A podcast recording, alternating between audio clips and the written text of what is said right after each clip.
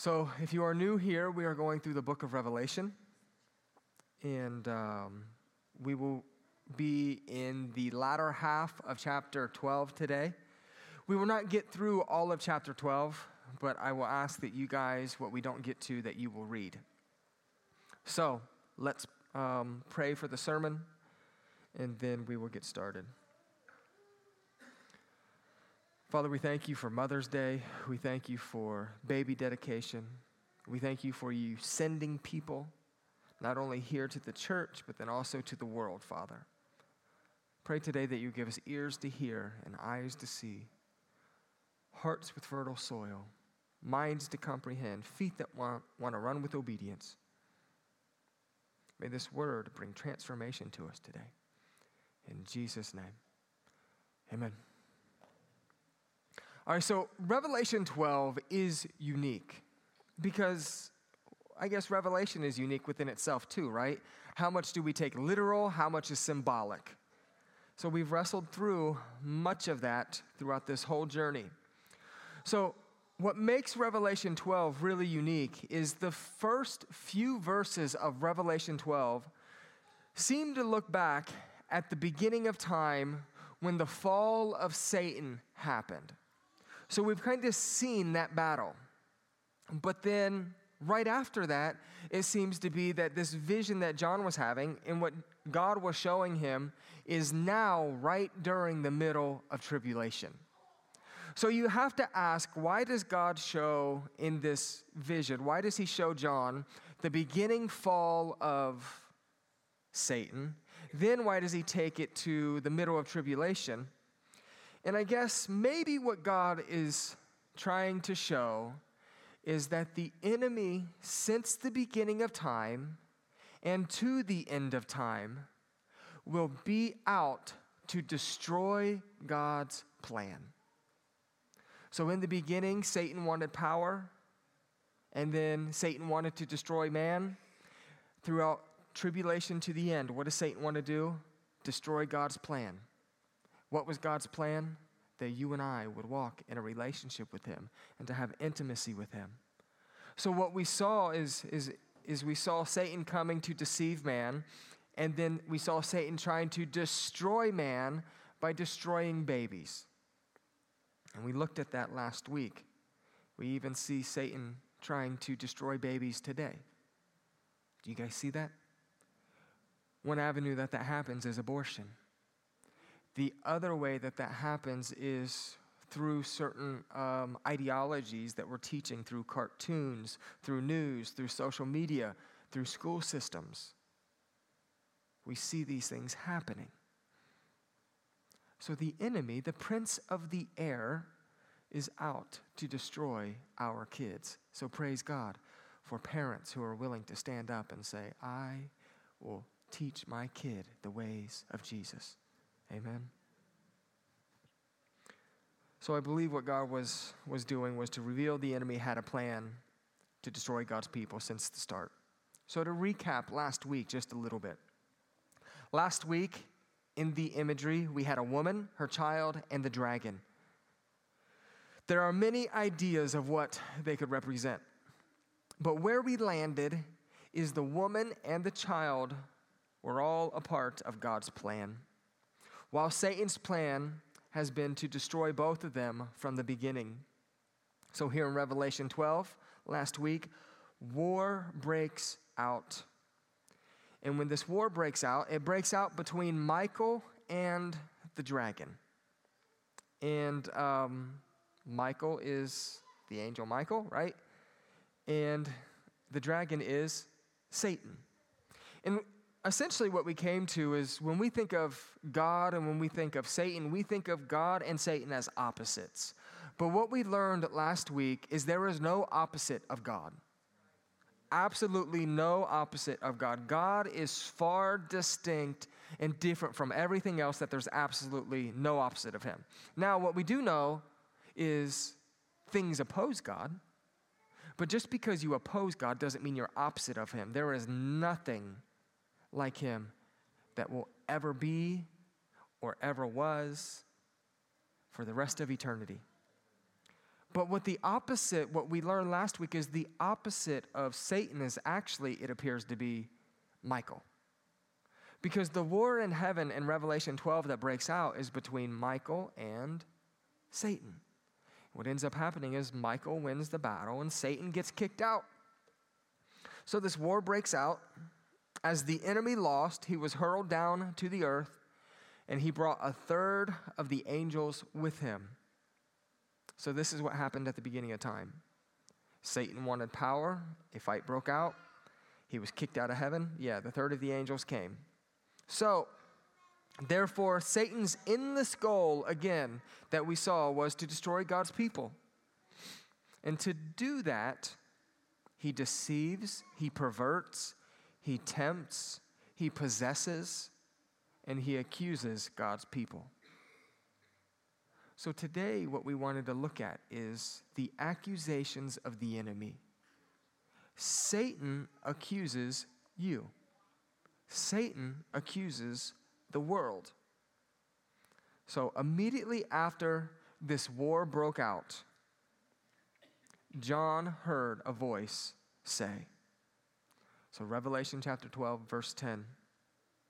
Then I heard a loud voice in heaven say, Now have come the salvation and the power and the kingdom of our God and the authority of his Messiah. For the accuser of our brothers and sisters, who accuses them before our God day and night, has been hurled down. They triumphed over him by the blood of the Lamb and by the word of their testimony. They did not love their lives so much as to shrink from death. Therefore, rejoice, you heavens, and you who dwell in them. But woe to the earth and the sea, because the devil has gone down to you. He is filled with fury, because he knows that his time is short. So the enemy is the accuser. I've said it before, and I will say it again. The enemy is the accuser. You know what we like to do as people? We like to accuse people. So say, uh, Jesus is the creator, or God is the creator. Jesus is the redeemer. Satan is what? The accuser. The accuser. The accuser. So when we, as God's people, begin to accuse people, what are we participating in? Witchcraft. We are participating in things of demons. Satan is the accuser. So when we start accusing Sharon at work, who blah, blah, blah, blah, blah, or my manager this, or my cousin, or my uncle, when we start accusing the silly person in leadership or whoever else, right? We are participating just like the devil. Have you ever thought about that? Because I think when we think about participating in things of demons, we don't want to do it. We're Christians. I believe most of us are Christians. So we don't want to go out there and say, I want to be a Christian and participate in demonic things. When we accuse, we're doing that. You get the point. Nevertheless, what we see going on here in Revelation chapter 12 is Satan is called the accuser. And the enemy will always accuse you and I. You're not good enough. God won't forgive you. Your sin is too much. Your past should be hidden. Your life doesn't matter. You don't have a testimony. You'll never change. Did God really say? These accusations will come to us each day to steer us off the path by which God has designed for you and I. How many of you guys feel like you've been accused by the enemy this week? Anyone in here? Participating church. Those hands were really slow to come up, and I'm thinking, boy, we got a pretty protected church. The enemy has accused us that we don't possess the power of the living God inside of us. See, when you face temptation this week, Because what we understand is we are a new creation. The old is gone, the new is here. And God has given us every good thing that we need to overcome this life. So this week you face temptation. And you're struggling with temptation. And you're like, I want to do the godly thing, I just can't. I don't have the ability to do the godly thing. And then the voice comes in your head, right? You don't have the power. You're too weak. You deserve this. You should just say it. You should just give up. What's one time? This, this one time will be your last time. And the accuser comes in and he speaks. Satan is trying to destroy you. Now, was it Satan himself? No. Maybe. Probably not. Was it demons? Possibly. Maybe it was just a stronghold in your life, a demonic stronghold, just a way of thinking that you haven't surrendered to God or that hasn't been broken in your life. So he comes in to accuse us. But then sometimes the question is is how do we know the difference from an accusation versus conviction? Condemnation versus conviction. Well, Satan is condemning. Jesus didn't come to condemn the world, did he? Jesus came to bring life to the world, to save the world. So Jesus is convicting. So when we come, when, when we start hearing accusations or when we start hearing rebuking thoughts, the difference is this is Jesus is telling us, he's saying, hey, get rid of this because I have more life for you. Satan comes and says, You're a horrible person. God doesn't love you unless you do something. Make sense? Conviction is God is trying to bring life. Accusation and condemnation tells you that you are not good enough. So Jesus is convicting. John 3:17 says this, for God did not send his son into the world to condemn the world, but to save the world through him. Amen. Romans 8, 1 and 2. Therefore, there is now no condemnation for those who are in Christ Jesus, because through Christ Jesus, the law of the Spirit who gives life has set you free from the law of sin and death. So the Satan accuses, Jesus brings life. We have to be able to discern those two voices of accusation versus one bringing conviction. So the question is this How do we overcome accusations from the enemy? We had a lot of hands raised. So, how do we overcome accusations? Revelation 12 gives us an outline, I believe. Then I heard a loud voice in heaven say, Now have come the salvation and the power and the kingdom of our God and the authority of his Messiah.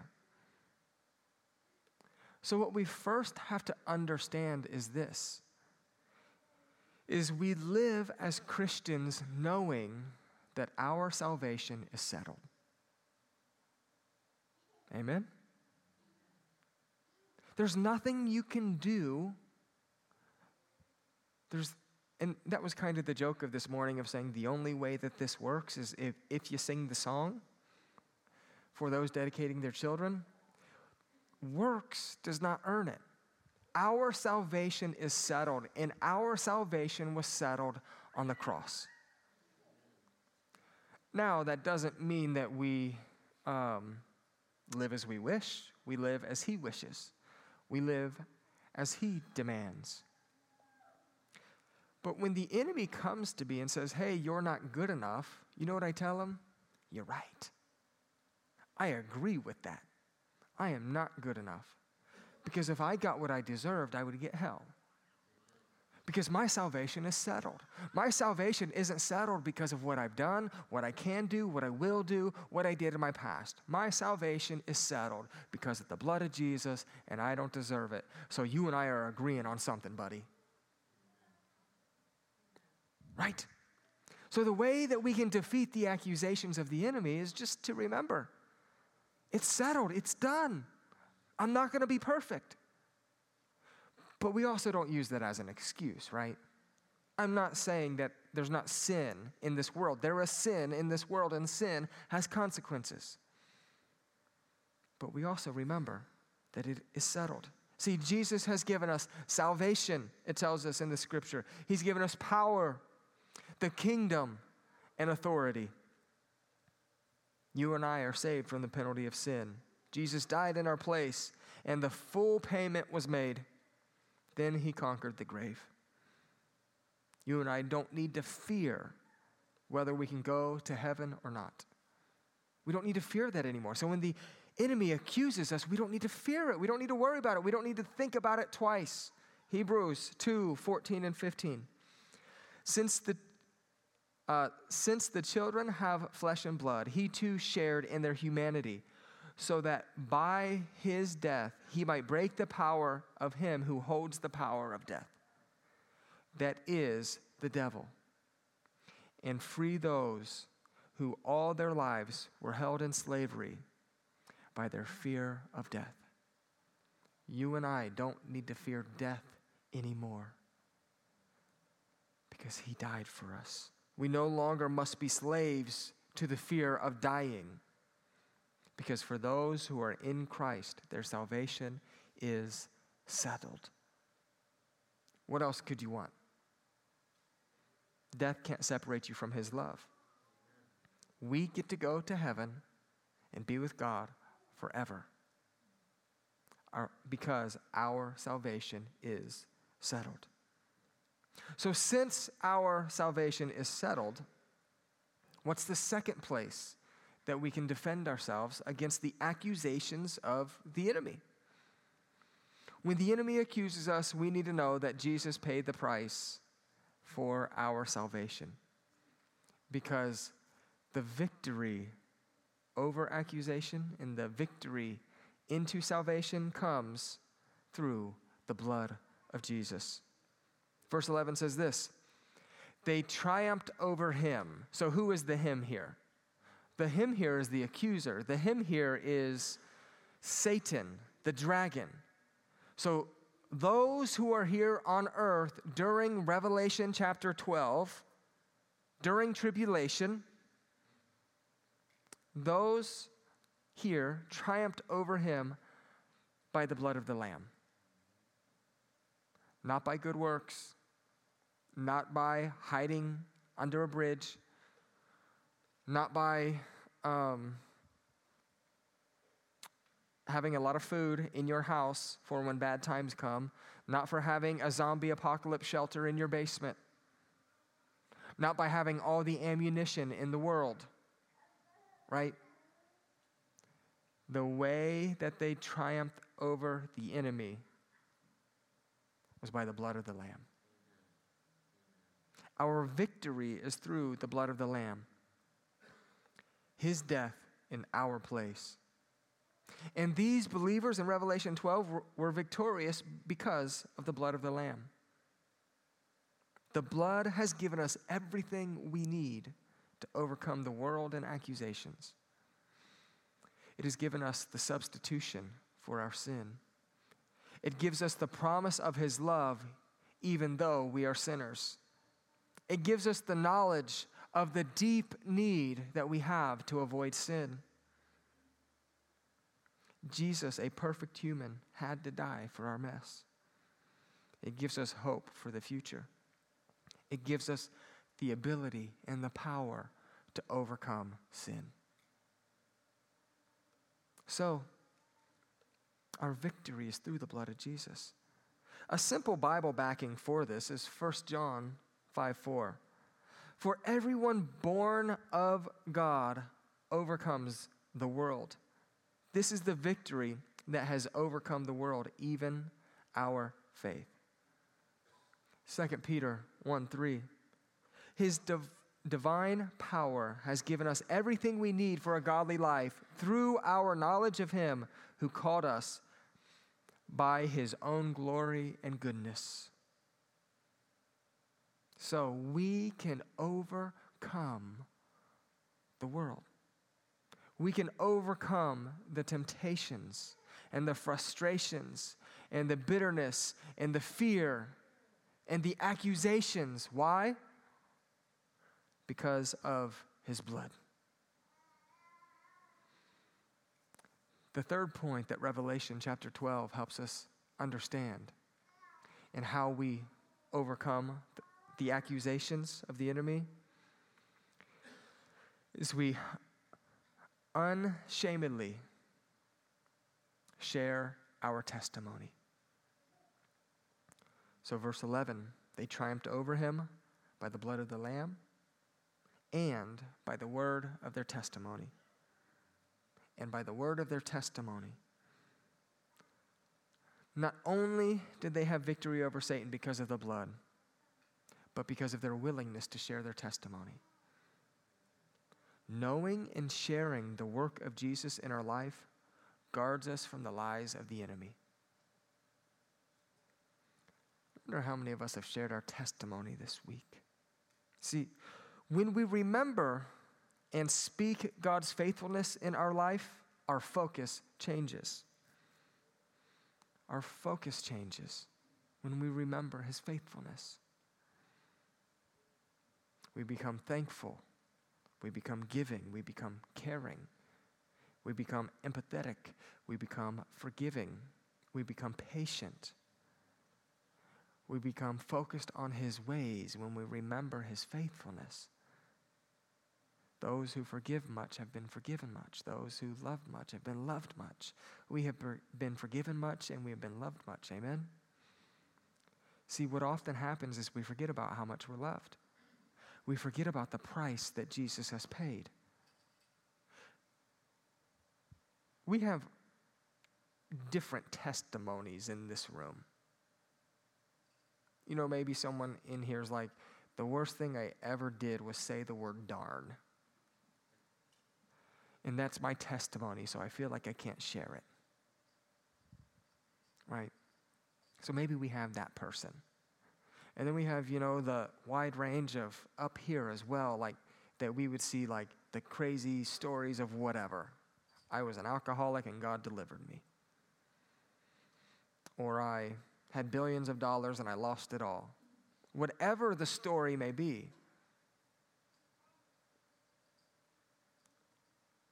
we have to share them. God calls us to share our story. So if you're struggling this week with the accusations of the enemy, what should we do, right? Well, first, we need to remember the blood. Second, we need to um, understand our salvation is settled. But then we need to share our testimonies. It has to happen.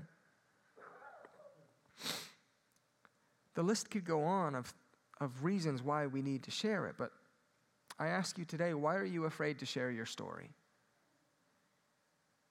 It's a weapon that you've been given. Your story is a weapon. Why are you afraid to share it? Rhetorically thinking about that, why are you afraid to share your story? Getting, um, the other day I had to go get my hair cut. I went to go get my hair cut and I made it into Kroger. And by the time I got back, Macy's like, How'd you get here so quick? Girl, you seen my hair? I mean, they put like the half guard on, two swipes, and then they're done. There's like, there's a third up there. We got Pangea going on up there. A third of the earth, they don't even need to cut. But while I was there, she said, Well, what are you doing today? You know, what are your plans? Do you have to work? So, yeah, I'm a, I'm a pastor, so I have a sermon to put together. There's moments where you just want to hide from that, don't you? You want to hide because you want to relate to the people around you somehow and not throw the wrench into the situation. And sometimes identifying with Jesus can be the wrench in the room. Why are you afraid to share your story? And sharing your story doesn't mean that you go to work and you just start sharing all your dirty laundry. Maybe it just means that you're unashamed to bring him up. I would say that if you are afraid to share your story, it's because you don't believe you have victory through the blood of Jesus and you are believing the accusations from the enemy. I would say you don't share because you are, I'm going to, I'm going to make this as plain. People do not share their story because they are ashamed of the gospel. Black and white. We don't share our testimonies because we're ashamed of the gospel. And you say, well, my story is not elaborate. I don't know how to speak. I don't know what I would say. Well, it's pretty simple. Um, it's pretty simple. John chapter 9, verse 25. Here's how simple it can be to share your story. He replied, Whether he is a sinner or not, I don't know. One thing I do know I was blind, but now I see. That's how simple it is.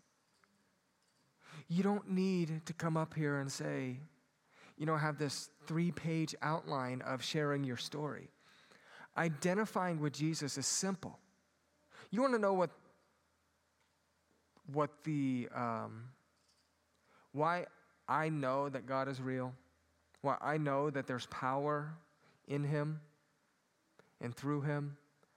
Not because of what I have seen on TBN or hear, see a Facebook video about some awesome testimony of people coming back to life or this being healed or that being healed.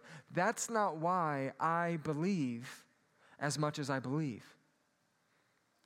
I believe the way that I believe is because what he's done in my life, the way that my life has changed.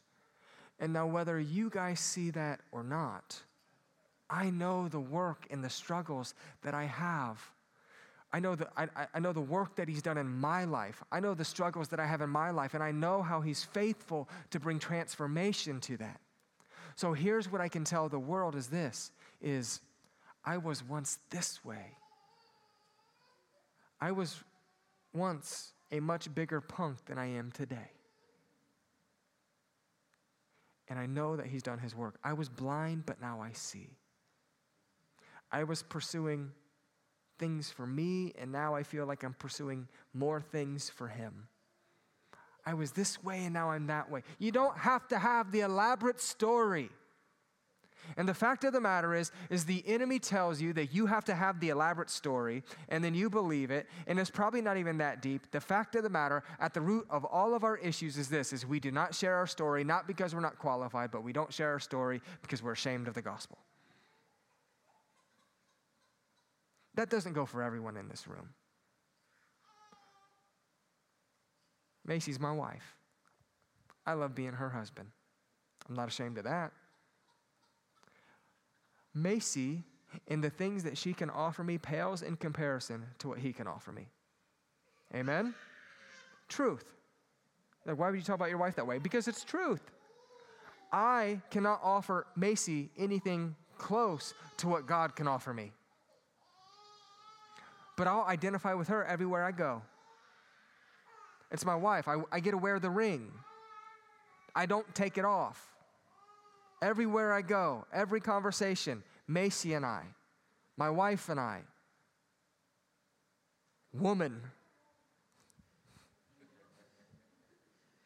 That woman God gave me. You guys need to laugh at that because you're like, does he really treat her that way? Look at the smile on her face. It's true. Um, Mark actually, in, in the best way, just threatened me before. I don't, you might not even remember. He just said, Hey, look, don't make me ever punch you in your face, buddy. okay, thank you. And this was years ago. But okay, God bless you. I remember it. I don't know if he's lefty or righty, so which one I need to watch out for. Hey, if you know, you know. If you were here last week, Mark did one of these to me. You guys remember? You don't. You don't even remember what I talked about last week. Whatever. Why are you ashamed? Why are you ashamed of the gospel? Why are you ashamed to share your story?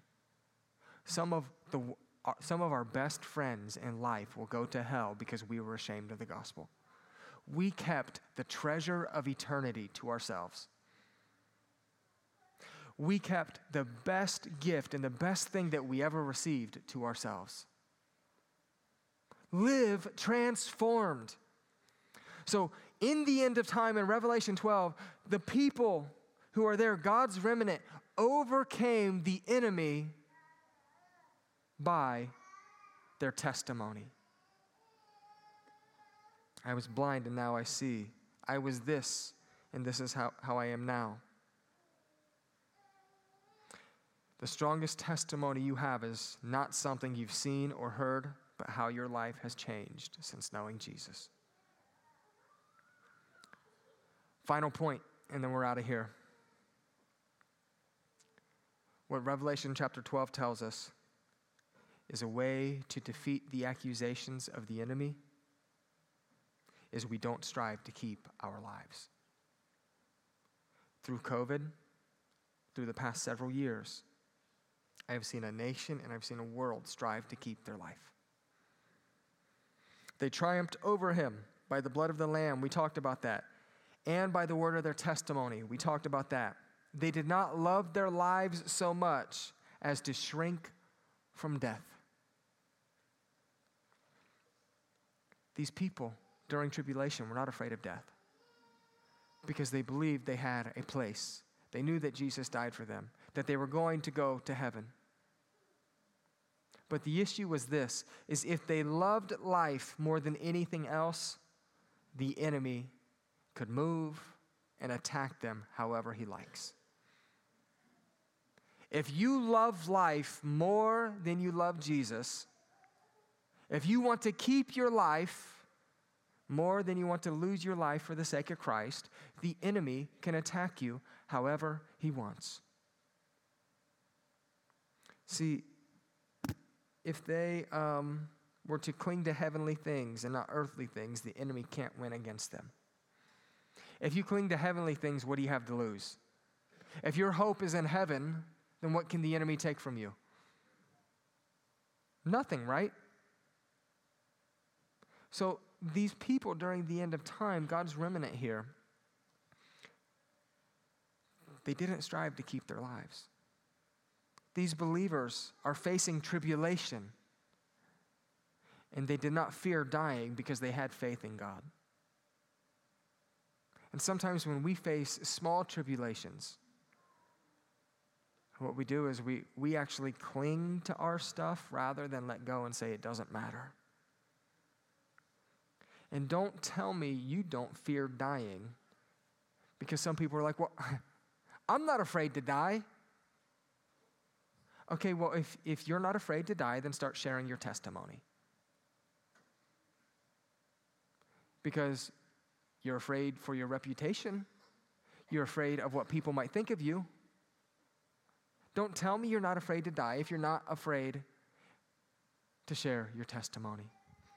Nevertheless, that one was free, but um, yeah, so these believers here in Revelation 12 are facing tribulation and don't fear dying because of their faith in God. These believers believed Philippians 1 21. For me to live is Christ, but to die is gain. And those words are true today, are they not? As we live for Christ, that's to gain. It's to live, to live this life is Christ. To live for Him is Christ. It's fulfilling, but to die is even better. These believers also understood the words of Mark chapter 8 35. For whoever wants to save their life will lose it, but whoever loses their life for me and for the gospel will save it. So, these believers at the end of time, what they're willing to say is, hey, I'm not going to side with the Antichrist. I'm not going to receive the mark of the beast.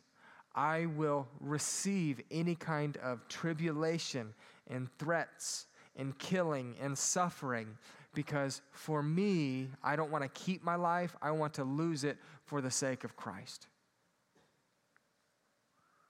So I ask you today, in um, standing behind Scripture, what are you clinging to? What are you trying to keep? What are you pursuing for happiness? And when accusations come, what is your defense?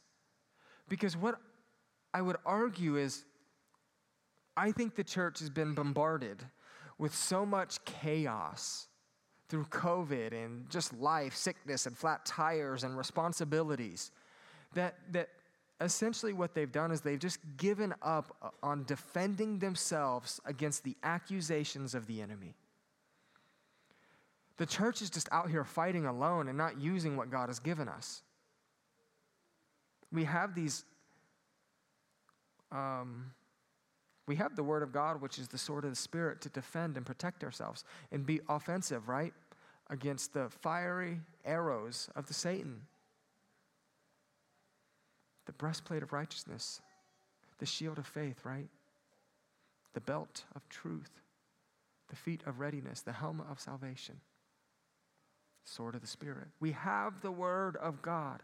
We have everything we need, but the church is just letting life and the spirit of the Antichrist destroy us by depressing us, by giving us no hope.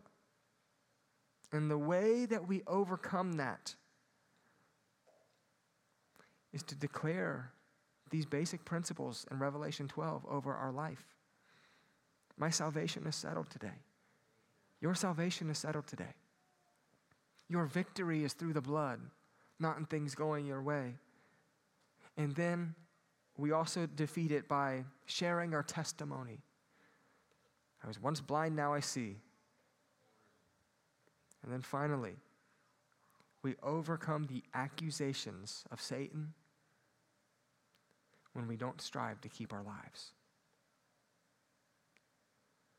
So I encourage you to go home and read the rest of Revelation chapter 12. We'll be in 13 next, next week. But live in these principles this week and see how your life will transform. Can you give me that? Sometimes when um, I talk to unbelievers, what I ask them is this Will you come to church for four weeks and see if God shows up? No one's taken me up on that deal yet. I might just have to start saying, We come to church once. But, church, I ask you, will you apply these principles this week and watch how God will change your life? Because uh, so, sometimes on Thursday, so the Thursday after preaching, I forget what I even preached about the week before. Right? And then I can have my excuses of why I even forgot. I can go back to my notes, and I often go back to my notes, right? But I often have these excuses. Well, I was busy with this and I was busy with that, and I'm stressed out about this, or I'm overwhelmed with this, or mowing the grass, or sometimes I just want to get away from it, right? And I have all these reasons. But all these reasons don't bring life to me. And a frustration, and the reason why I bring that up is sometimes the congregation will come up to me on Monday and say, Hey, buddy, good sermon. Yeah, but what stuck out to you? Well, uh, but, uh, uh, you know. No, I, I, I don't know. So, what you're telling me is I made you feel a certain way during the sermon. So, your emotions felt something during the sermon, but we didn't, we weren't disciplined enough to apply the things that we were learning. I don't, I could care less if I made you feel a certain way. I want God's word to bring life to you. And the only way that God's word brings life to us is if we take God's word and then we obey God's word. So feeling a certain way today does nothing. But applying these principles this week will bring transformation. What does Scripture say? That obedience is greater than sacrifice. I don't want your burnt offerings. So, what do we need to do this week? We need to remember our salvation is settled, that our victory is through the blood of Jesus. We need to share our testimony this week. And we need to be okay with losing our lives for the sake of Christ. Father, in Jesus' name, I pray that you would encourage us to apply your biblical principles, your ways to our life this week. Father, I just know it's a promise. It's a promise in Scripture that when we live your way, peace, the peace of God, will come over us. I pray that you would bring that transformation to us right now. Give us the boldness to obey.